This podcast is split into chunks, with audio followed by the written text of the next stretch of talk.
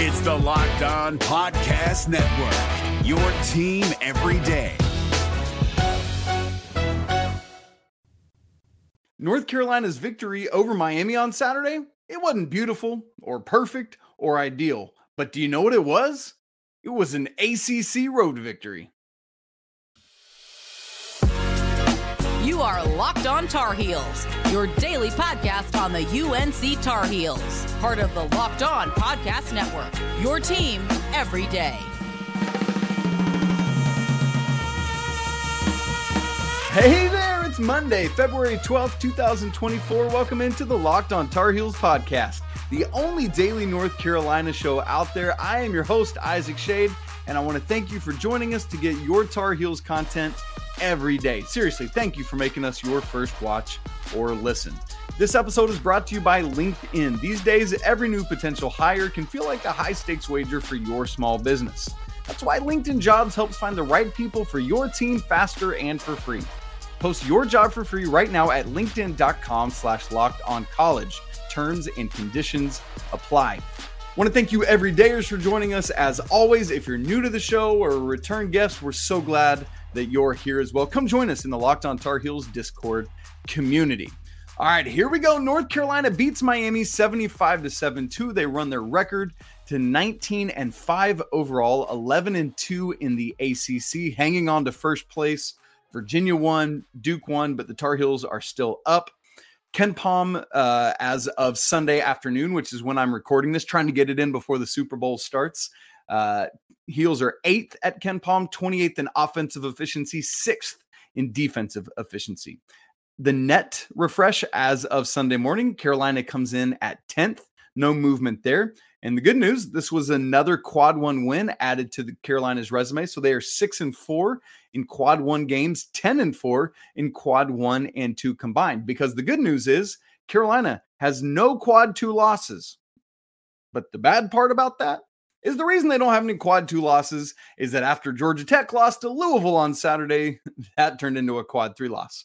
So that is not good on Carolina's resume. We'll see if Georgia Tech can help out going forward. Carolina, six and one on the road now uh, this season. That means they are guaranteed to have a winning record on the road. Three remaining road games Syracuse on Tuesday, at Virginia in a couple Saturdays, and then at Duke to wrap up the regular season. Another ACC thing that's good news is Carolina has now clinched no worse than 12th place in the ACC. They could lose literally every game the rest of the regular season. And at, at worst, would finish 12th because there are three teams that mathematically cannot now overtake Carolina. We'll have more and more of those as the days go on. Um, if you missed our live postcast after the game, I'm going to link to that right up here right now. And if you're watching, if you're listening to this, it's in your audio feed and you can go back and find it there. So I, I started off by saying in the cold open that this game, Carolina wins by three. I mean, just hangs on by the skin of their teeth. Had some miscues down the stretch, but were able to get just enough plays to make it happen. And so it was not beautiful or perfect. This was not how you would draw up a victory, especially a victory in which you had double digit leads in each half and pooped them away. But it was a victory. It was an ACC victory and it was a road ACC victory. And oh, by the way, one that was a quad one victory against a team in Miami that has not been what we expected them to be this year, but by a Miami team that is extremely talented, that was picked second in the ACC preseason standings. And so, still, going down there and winning, getting Coach Hubert Davis's first win ever against Miami is big time to be able to do. And that's ultimately, I don't care how you got there. I, don't need you. This isn't math class. I don't need me to show you your work. I just need me to show you that you got the answer right. And that's what the Tar Heels did because in the win or loss column, this one goes in the win. And are there things to fix? Absolutely. We're going to get to those in the second segment of today's show. But what I want to talk about first is the two things that I thought were the single most important factors in this victory. The first of which was Carolina's second half defense. We talked about it coming into this game. Six of Carolina's last seven opponents have scored over a point per possession. Carolina has not been able to hold teams to 70 or fewer points like they had been doing throughout their winning streak. And as of the halftime, of this Miami game, it was going to be that again. Miami scored 41 points in the first half, led by a point. And so, you know, if you do that again, you're getting up over 80, 82 points, points per possession. It looks again like it's going to be another team scoring over one point per possession. Miami was 1.171 at halftime. And so I'm, you know, I'm, I'm tweeting this out at half like, oh man, Carolina has a lot of work they got to do in this second half. Uh, well, uh, you know, um, the biggest thing being to to stop Norchad Omier and Woog, and Wooga Poplar, uh, Nijel Pack from what they've been doing, um, amongst other things. But that's that's the head of the snake in this one. Well, second half, they come out and Carolina does the job. And that to me is what wins this game. It, it holds them off long enough that even when Carolina's offense wasn't doing the things they needed to do down the stretch, they had held the Hurricanes in check. So, first half, points per possession 1.171. Second half, 0.886. That means Miami finishes for the game 0.986 in points per possession. The Tar Heels did the job for just the second time in the last eight games. Also, holding Miami down in the second half, not allowing them to get up over 40 again. Scored, in fact, cut it by 10, cut them down to 31 points in the second half. That is what the Tar Heels are looking for to hold teams to much, much, much better. We love to see it. All right. Now, specific to Norchad Omier and Nijel Pack. Those two dudes, Nijel Pack, 18 points in the first half, Norchad Omier, 16. That means they combined for 34 of those 41 first half points. So for Carolina, that was that was the key. And you know who the the main dude guarding both of them were? Norchad Omier, Armando Bacot, Nijel Pack, RJ Davis. A lot of that is Seth Trimble being out. We'll talk about that later. But it, it's going to then fall to RJ. And both of them took this um, responsibility so well on in the second half. So instead of 34 points in the second half, Omier and Pack score six. Now I know Nijel Pack was a bit banged up. That factors into it as well. But it wasn't the only thing, right? And and it wasn't until midway through the second half when he went out injured. And but he still came back and played. As for Omier, Armando did a great job getting him into foul trouble, like backing him down, sealing him off, forcing Omier to foul him. That sent him to the bench with three fouls. And then he just wasn't able to do as much. And there were other individual moments. RJ blocked Nijel Pack. Uh, Mondo got that critical block on Norchad Omier that would have tied the game with about 20 seconds left or whatever it was. Um, and so, so you love those. So in the second half, it took almost 12 minutes for either of these dudes that scored a combined 34 in the first half to score. Omier scored with 809 remaining in the second half. That's phenomenal. And then for Nijel Pack, he got um, he didn't score till there were 721 remaining. And so Carolina's ability to come out and do what they needed to do defensively in the second half was so critical and so key in this game. Now, the other thing that I thought was a massive factor was Elliot Cadeau's performance. You you saw it and you agreed with me. Now look, let's get this out of the way first. Elliot had some freshman moments. There were the turnovers to go with all the good numbers I'm about to tell you. Elliot had five turnovers of Carolina's 16. So let's just put that on the mat and then scoot it off because there was so much else that he did that was great that I just want to get that the the negative in and gone. Um, here's the thing with Elliot.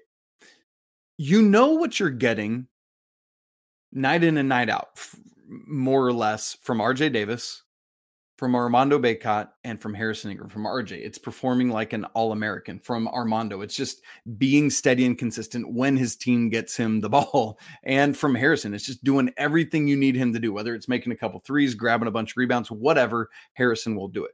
The question marks on a on a game in game out basis are Elliot and our uh, excuse me Cormac Ryan and then the bench. Elliot Cadeau in this game was the great version of himself. We got a really, really strong performance from him, including scoring career high in points 19. He was 7 of 14 from the field, two of six from three. My man hit a couple threes, his first two threes of calendar year 2024. You've probably seen the quotes following the game, um, but this man has been in the lab just getting up shots and shots and shots I hope that it is paying off for him. No one is more relieved about seeing that happen than Elliot himself. So, like you remember, Duke tried to in, instill this like, hey, we're going to play off Elliot Cadeau, make somebody else beat us. We're going to double Armando off of his guy. If Elliot can start doing this with any level of consistency, that, that's the thing. Can can this shooting be the standard going forward the rest of the year? Maybe, maybe not. But even if it's just enough to put a question, a second thought in a defender's head about coming off of him, to put enough thought in a coach's head about, do we really want to double off Cadeau? I mean, that like that alone is enough to give Armando the space he needs inside, to give the other guards and wings the space they need to do what they need to do. So this is massive for Elliot to do this. And again, will it be consistent? I don't know. But it happened on Saturday, and hopefully that can be a start.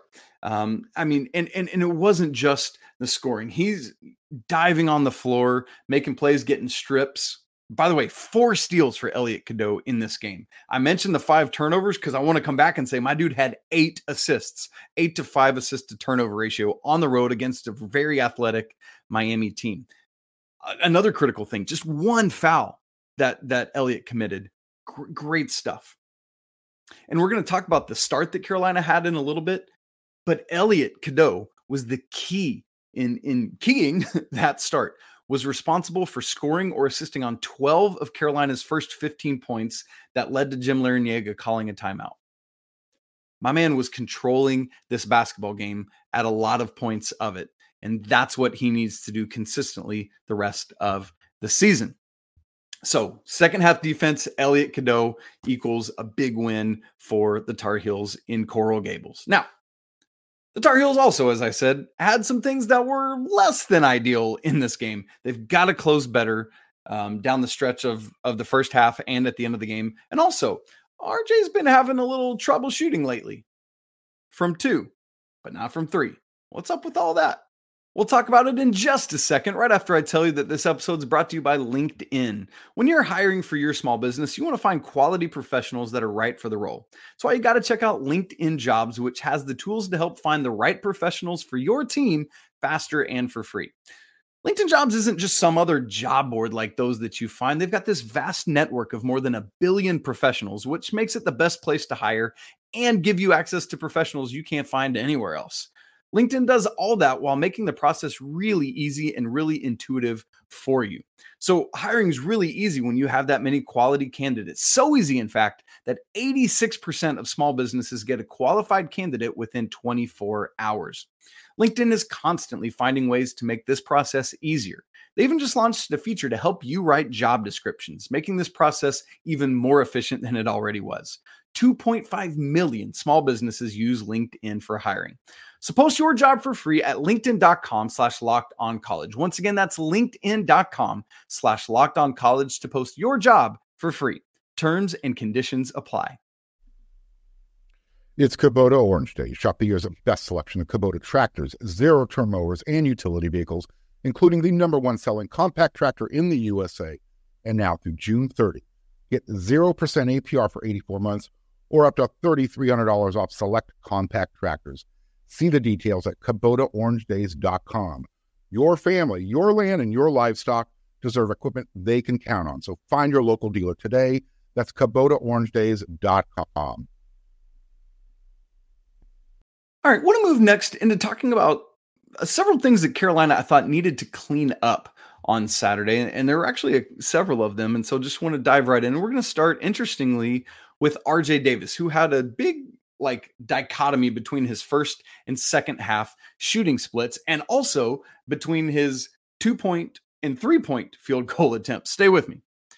RJ has not been shooting very efficiently lately from two specifically in the last three games three of 11 from two, two of 10 from two, and then in this one, one of eight from two. But in that exact same stretch, listen to his three point shooting numbers two of three, five of 12, five of 11 much better field goal percentage from three than from two. Now, in this game specifically, RJ in the first half was five of nine from the field, four of six from three. Really good stuff. But then in the second half, listen to this dive that the numbers take one of 10 from the field, one of five from three. But interestingly, remember we just talked about Nijel Pack um, kind of taking being held down in the second half. First half, even even more efficient than RJ, seven of nine from the field, and the same four of six from three. In the second half, it's it like mirrors RJ almost identically. One of eight from the field, O of two from three. So neither of these players had a productive or efficient second half shooting percentage. I want to focus in on our guy RJ and and try to think about why his shooting tanked the way it did. Well, first off, he played 38 minutes and 59 seconds in this game, including all 20 of the second half. And so if you're just doing, you know, your usual offensive things and doing decently on defense, fine, great, whatever. So part of RJ not shooting as well in the second half is a function of no uh, of no Seth Trimble, right? Like being able to spell you, take some of those minutes. But it's also because when Seth would be in, a big, big part of what he would be doing is taking the critical defensive assignment on Nijel Pack. Now, I, I obviously we don't know that because it didn't happen, but you can assume, just like we talked about with Joe Girard against Clemson earlier in the week, that's how this would have played out. Is Seth would have had a lot of that defensive responsibility. And so RJ had to take that on in the second half and take it on. He did. We already talked about what Pack did or frankly didn't do in the second half. And so what I love is this willingness to take the take on the onus of the second half defensive assignment of just shutting down Nijel Pack. Y'all, if you've never played basketball, you perhaps don't understand, but doing playing defense at that level takes so much out of you. It zaps your legs, it zaps some of your energy um, to the point of where you just aren't getting as much lift or as good form on your shots. And so there's this natural like RJ's playing a ton and he's expending more energy than typically done on the defensive end as he's trying to stop, you know, get into Nijel Pack and slow him down. But I want to shift from this being a negative or a critique about RJ's second half shooting and turn it into a positive. Because this is your star saying, Coach, I will do absolutely anything you need me to do if it means that it helps our team and we can win a basketball game on the road. So, if it's better for this team for me to go out and lock down Nijel Pack in the second half and maybe my shooting numbers aren't as strong, I'm in. You tell me what to do. If it helps the team, I'm diving for loose balls as RJ did off a Harrison Ingram tip tip around like just a little poke. if it helps the teams, I'm gonna go to the basket uh, to the rebounding glass a little more, where RJ got seven rebounds, all of them on the defensive end. If it helps the team, I'm gonna distribute some five assists. If it helps the team, I'm gonna get in and get some steals, two steals. And we already talked about it, but he also had a block on Nijel Pack. If it helps the team, I'm to get to the line as much as I can. Where, by the way, he was perfect for the first time in seven or eight games. Eight for eight, RJ was. If it helps the team, I'm going to be as productive as I can from where I can be productive. Now, RJ, just like Elliot, had had a couple like, yeah, wasn't awesome. You know, R- RJ did have uh, what was it, three turnovers, I believe, to his five assists. Had a couple, one or two questionable shots, um, but it, it's the kind of thing where Hubert, Hubert Davis said it perfectly after the game. You cannot measure RJ Davis by his height. You can only measure him by his heart. And that's so true. This young man despite everything he's done to score this season, which he did again, 25 points, is helping the doing anything he can. That's what you want out of a star because then everyone else falls in line and says, "What do I got to do?" The other thing that Carolina I just want to critique some in this game is their ability or sometimes inability to close out halves or games.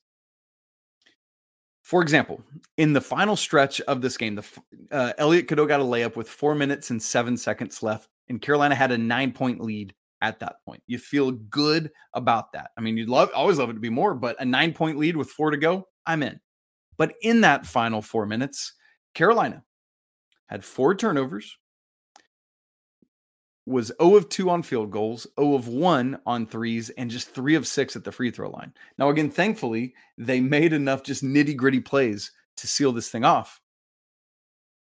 But man, that that you're making it tougher on yourself than you have to. Some of that is just little things like w- there there was the Armando Bacot block we talked about earlier on Norchad Omier. After that, he very smartly got the ball to RJ. RJ is doubled and has to give it up to Harrison Ingram, who's still in the backcourt as well. Harrison could have very quickly just turned around and given it back to RJ because he's the one you want going to the free throw line. But Harrison held on to it and he did not go to the free throw line and make two two. Like it's just things like that. Do you want Carolina's all-time leading free throw shooter by percentage at the line, or do you want Harrison Ingram, who's like 56% from the line?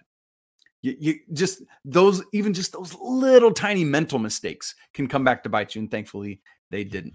Um, another part of this for me was that Carolina went to their half court, um, like run, kill the clock a little bit too early. We saw some glimpses of it at the around in in the three minute area, but really like with 214 left, Carolina's only up five, and they're just running the clock. To me, at that point, and and I know it's like if you run clock and miss, at least you've run clock. If you don't run clock and miss, you've both missed and you haven't run clock. So I, I, hear some of that argument, but Carolina was not like on that specific possession. Elliot had a turnover after he was trapped. It's it's some of these things where um, there there have been a couple times this year where I've thought it was really wise when Carolina went to some clock kill. This this wasn't as strong there. Uh, the other two things I want to quickly just critique from the game is Carolina falling in love with the three point shot in the first half while also not establishing enough of a post presence. They were too reliant from deep. They took 33 total field goals in the first half. 19 of those were threes. Now they did make seven. That's a good percentage, but they took just that's 57.6% of your shot attempts are threes. Meanwhile, Armando Bacot only had three shot attempts in the first half. I'm I'm okay with taking threes, and uh, especially when you're making seven out of 19. But you would like to see a better balance. Like even if you just pulled out four or five of those and gave those to Mondo, where Mondo, instead of three field goal attempts, has six, seven, eight, and maybe you're sitting at 14, 15 three point attempts. That balance would feel a lot better to me. For example, in the second half, Carolina had 26 field goal attempts and only 12 of them were threes. That's obviously just shy of half. Armando still, I would like to see a couple more field goal attempts, but he did have five, so it came up. It's a better balance. But you look at Armando for the game, he was five of eight. He's been really efficient from the field. So get him more opportunities. And I know, uh, you know, Miami, like many other teams, had doubled Mondo, but still, you've got to be more insistent. And and he did a much better job of it in the second half, I will admit as well, of like sealing off Omier and demanding the ball. So all of it goes together. And then the the last kind of critique here is the bench play. Uh, one of the lowest bench games in terms of minutes played. And obviously, hear me say, Seth Trimble being out factors into that critically. Um, uh, uh and again, Wojcik was the prime beneficiary of those minutes, but just one bench point in the entire game. That's clearly a season low, and that was a Zayden High free throw. So um, just as the season wears on, Carolina is going to have to figure out how to find at least a little bit more bench production. And hopefully Seth is back soon and there's your sixth man. But either one or both of the Jalen's, Paxson. So, you know, and Paxson's just shown some good savvy play, some some aggressiveness in these minutes he's been in these last two games. But the, the Tar Heels need a reliable seventh and eighth man to round out the starting five and Seth. And so we'll we'll see what happens there. Now, we had on Friday, instead of an, uh, a four corners preview, we had an eight corners preview because there was just so much we wanted to look at. I've already hit on one of those. So we're going to look at seven of them, including the incredible start that the Tar Heels had to this game, plus a quick weekend rip around, whip around. We'll do all of that in just a second. Right after I tell you that this episode is brought to you by FanDuel. Hey, North Carolina, the wait is almost over. FanDuel, America's number one sports book, is coming to the Tar Heel state. It's great news. On March 11th, you'll finally be able to bet on all your favorite teams in all your favorite sports. With FanDuel, there's tons of ways for you to get in on the action. You can bet on everything from the money line to under and overs to which team will win this year's Tobacco Road rivalry coming up in a few weeks, all on an app that's safe, secure, and super easy to use. Plus, with live betting, you can even pick which player will put up the next bucket and the one after that, and so on. See for yourself why FanDuel is America's number one sports book. Just go to fanduel.com slash locked on so that you can be the first to know when FanDuel goes live in North Carolina. Again, that's fanduel.com slash locked on. Make every moment more with FanDuel.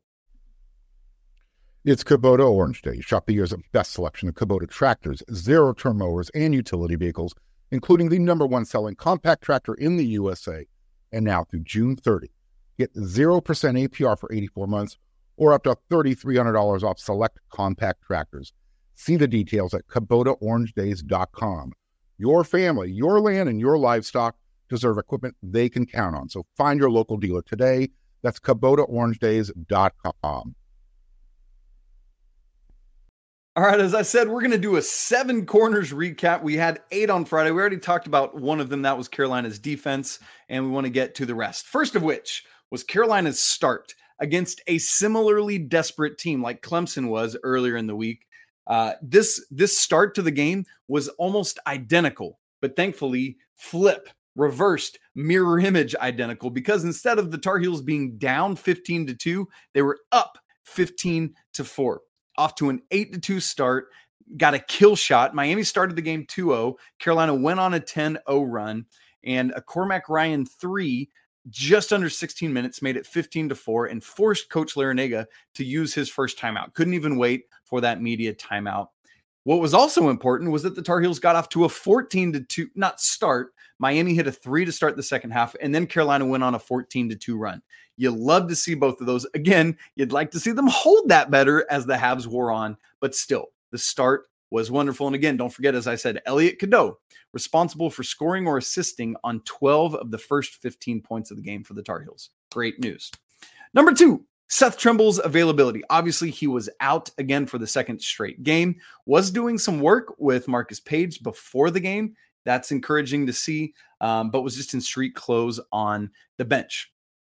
I but I don't want to bemoan this too much. I don't want to say, "Oh, whoa, were we? We had a player out. We're look, there are teams all over this country with critical players out all the time, including Miami, who is without kind of their freshman stud, Kyshawn George, who's like a six-eight kind of guard forward, can step out, hit the three. Um, he's been in their starting lineup recently. And so uh, Miami being without him, like both players are without a key contributor. Really curious to see if either or both of them will be back for the game back in Chapel Hill. What is that? Two Mondays from now, by the way. So playing Miami twice within close proximity. But again, as I've alluded to a couple times on the show, you really felt his presence as uh, gone. His, felt his absence, I guess, as Nijel Pack was just lighting it up in the first half, and then in being able to spell RJ in the second half when RJ played all 20 minutes. Number three in our seven corners recap.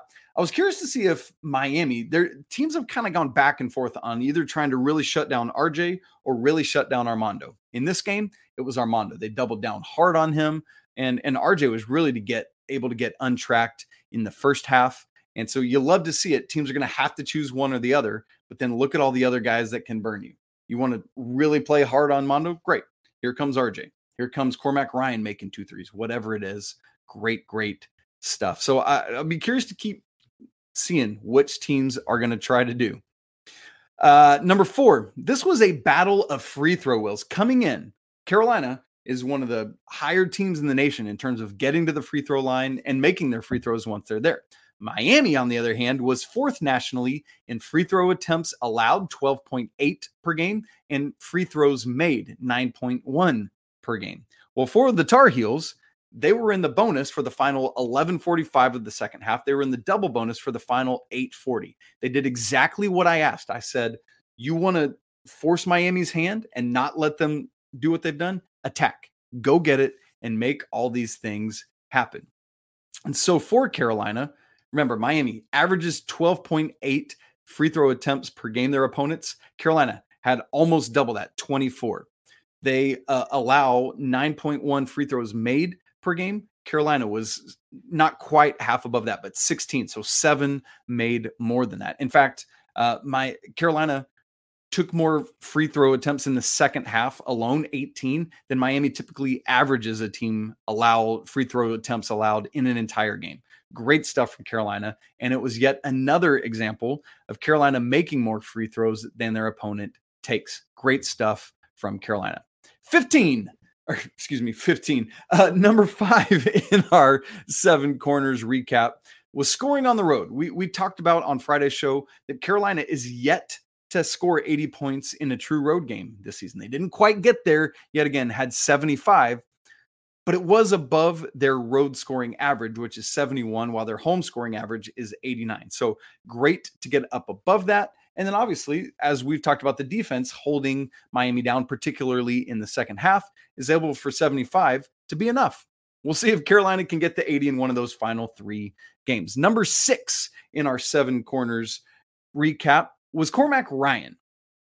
Was it, you know, after going 0 for 6, everyone wanted him relegated to the bench and either Harrison Ingram at the three or someone else starting in Cormac's place, something of that nature. And I just tried to keep saying all week long, it's not going to happen. Cormac Ryan will be in the starting lineup. Coach wants to continue to allow him to work it out because there's so many other ways he affects the games. Uh, so what's cool is that Cormac had um, two three pointers made in this game. The first was the one that led to that Miami timeout when Carolina got to 15 points. The second was Carolina's first bucket of the second half. Miami made a three to start off the half, and you're like, oh my word, this momentum is carrying them. But then he makes one to get Carolina within a point, and then the Tar Heels go on that 14 to 2 run. So he both capped Carolina's 15 to 4 run to start the game and began Carolina's 14 to 2 run uh, in the second half. So Cormac doing it. But maybe his most important play was a critical tip uh, that he had on defense with 30, just under 40 seconds to go. Um, he himself was inbounding the ball in Carolina's backcourt, four seconds left on the shot clock. Carolina's up two. Um, he tries to get it to RJ because, you know, they're probably going to foul. Well, actually, they might have played it. Anyway, RJ can't get it because it's this weird sideline thing. RJ tries uh, to get it. He can't. The Miami player gets it and is able, tries to throw a pass. He throws a pass, and then there's another pass ahead to Matthew Cleveland, who looks like he's going to catch this pass wide open dunk to tie the game. And then you're like, oh my goodness, overtime, we might lose. I don't know. But Cormac Ryan, who was way, way, way, way, way behind the play, comes out of nowhere to tip it out of bounds and save, at least for the time being, Carolina from being tied and allowing them to stay in the lead. Once you know what, the very next play after that, when Miami inbounds, was the Armando Bacot block on Norchad Omier. So, really critically important uh, that Cormac Ryan can do these kind of things. Not every player, um, you know, that's less experienced or not as heady would have the wherewithal to catch up and get that ball tipped out of bounds. Great stuff from him. And then the final of our seven corners recap is the first half turnovers on the road. We've been talking a lot about this. The last three games, Carolina had had 9, 12, and 10 first half road turnovers. In this game, they still had seven, more than would be ideal, but you know, it was less. The problem in this game was honestly the second half, where Carolina had been much better. They committed nine turnovers in the second half of this game, including those four down the stretch that we talked about earlier. So, uh, you really want to clean up both halves. 16 is not a season high, but it is more than you want to see the Tar Heels getting into. So um, we'll see if they can clean that up against Syracuse up there on Tuesday. All right. Shady stat of the game assist percentage. You might not have been catching this, but it has been up lately. In this game, Carolina assisted on 15 of their 24 field goals. That's 62.5%.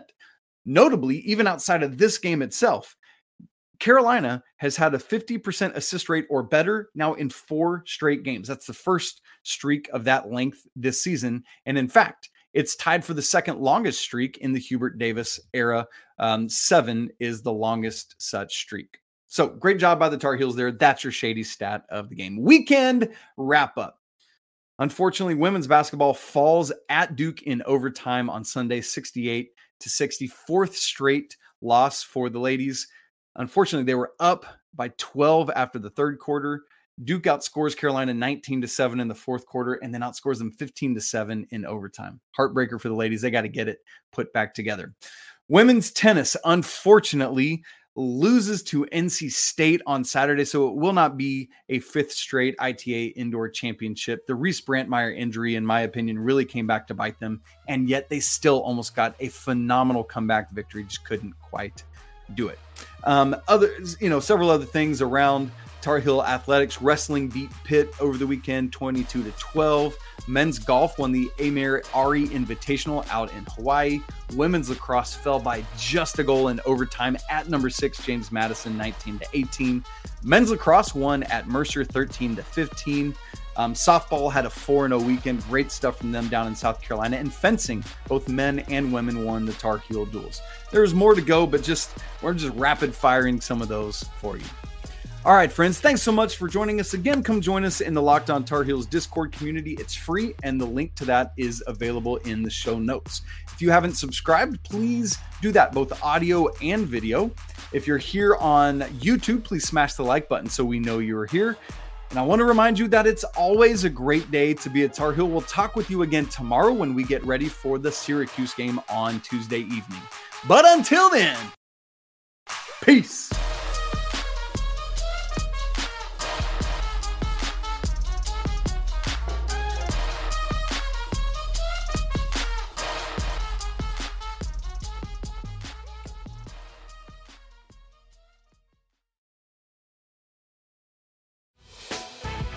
Prime members, you can listen to this Locked On podcast ad free on Amazon Music. Download the Amazon Music app today.